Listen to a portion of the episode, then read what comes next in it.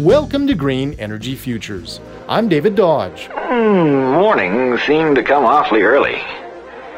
But you forget all your troubles during the hour and a half drive west along the Trans Canada Highway into the Canadian Rockies and world famous Banff National Park.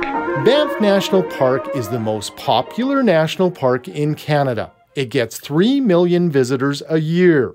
It's a spot we've been advertising for more than 50 years. That clip off the top is from a 20 minute driving tour video of Alberta from 1962. The town of Banff sits inside the national park and has just under 10,000 people. My name is Chad Townsend. I'm the environmental coordinator for the town of Banff.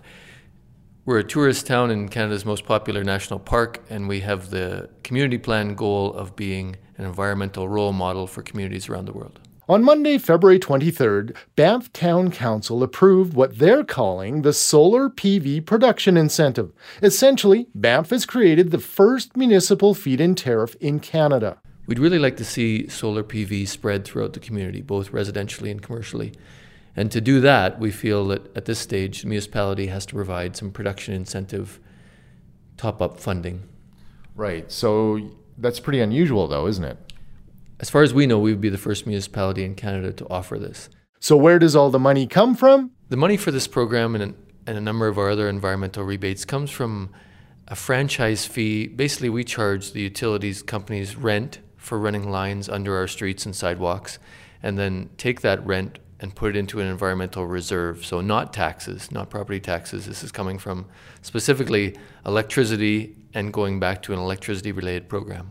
This environmental fund has purchased waterless urinals, LED streetlights, solar systems on public buildings, and it was used to provide incentives for energy efficient appliances. Now they want to help residents and businesses install solar.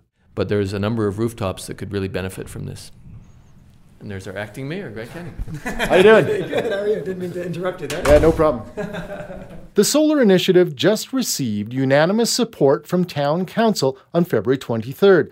Banff councillor Grant Canning explains why they did it. And a lot of these technologies can be prohibitively expensive for some people, particularly residents. And so, if we can provide some cash incentives to, uh, to, to, for them to consider it, then I think that's certainly worthwhile. Banff will use $300,000 from their Green Fund, and there'll be a lottery system to determine which residents get to participate in the program. Really, it's just doing the right thing you know, as we as we move forward into more renewable energies and, and, and transitioning off of non-renewable energies, you know, it is the right thing to do for our community. It's the right thing to do for our residents and for our business community. And you know, if, if the town of Banff is, is the the means to encourage our community to get involved, then, then council will absolutely support that.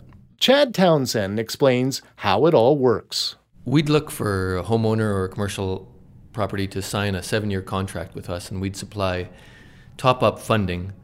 They would, of course, get the production credit on their electricity bill, and we would supply the rest of the funding. And overall, in the course of that seven years, their system, sh- the capital cost of their system should be paid back. By paying for the incentives with money from the Environmental Reserve Fund, Banff will help build environmentally friendly sources of electricity for the future.